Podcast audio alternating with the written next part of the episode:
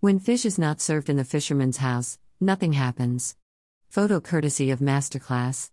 I don't know if it is myself alone or even you who has ever noticed that evidently, you are likely not to be served fish in a fisherman's house. It is high time we race down memory lane and weigh the truth of this matter keenly. Note the probability aspect though. This is to mean that it is not always the case for every household, but generally, you are more likely to eat fish in a household of non fish farmers as opposed to one of fish farmers. It is a scenario that is intriguing and one which maybe needs an academician to study about. When I was young, around class 5, there was this guy who owned a small hotel near our school.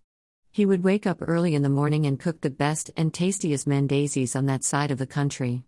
And because I was a cheeky young boy, I once tried to capitalize on this aspect.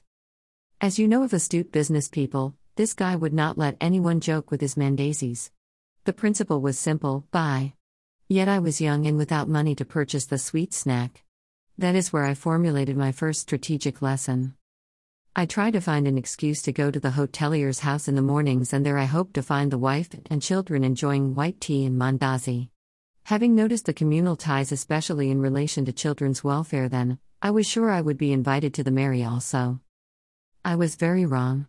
Although I was invited to join in the breakfast, which I gladly accepted with expectation, though, I realized they were enjoying a cup of porridge and sweet potatoes on the first day.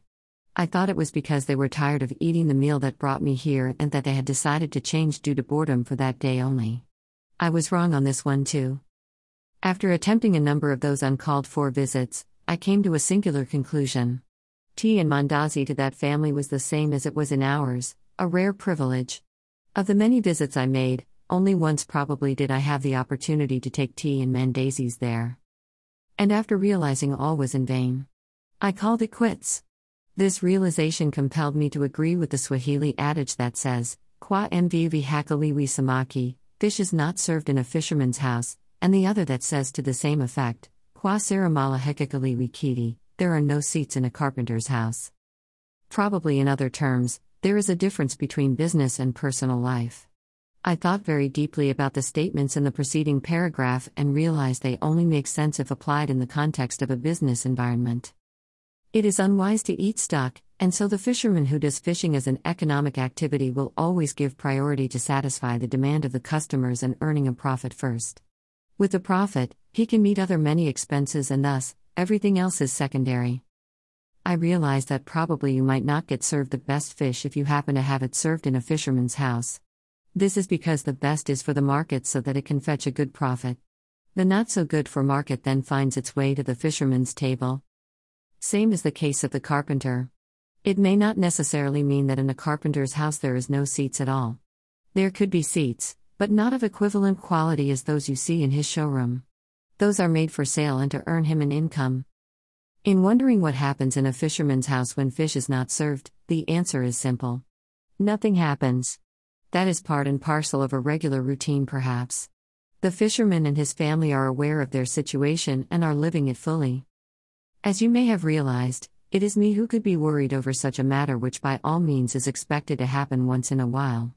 Even if the fisherman wanted to eat fish every single day, it would bring issues such as boredom on the bare minimum. If the carpenter wanted to have all the good seats he makes, the fact is that he will not have enough place and space to put them all. He will only have what he wants. At the end of the day, it is we who hurt because we had so much expectations of him.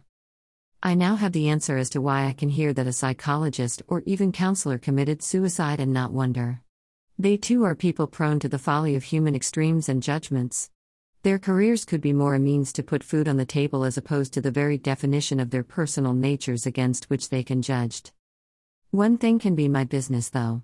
A piece of advice that even in our trade and businesses, once in a while let us also partake of the best. The body will need a good meal and proper rest in order to ensure tomorrow can afford an earning meat for the day, too. And lastly, there is nothing that brings peace like contentment. Ambition is good, Yet it must always be measured to ensure we are not so much into wondering what happens when fish does not get served in the fisherman's house and end up having long sleepless nights, whereas the fisherman is happily sleeping through the night unperturbed that fish wasn't served on their platter. Remember, you will never have it all at once. Even the richest man on earth doesn't have the whole universe. He sleeps on a single bed at any single night, He can only drive one car at a time, sit on one chair at a time, and many more things. Have it as your need demands, period. Frugality is a virtue highly cherished at the end of the day. If you doubt, look for some Patel and ask them, ha. End. Copyright at 2021.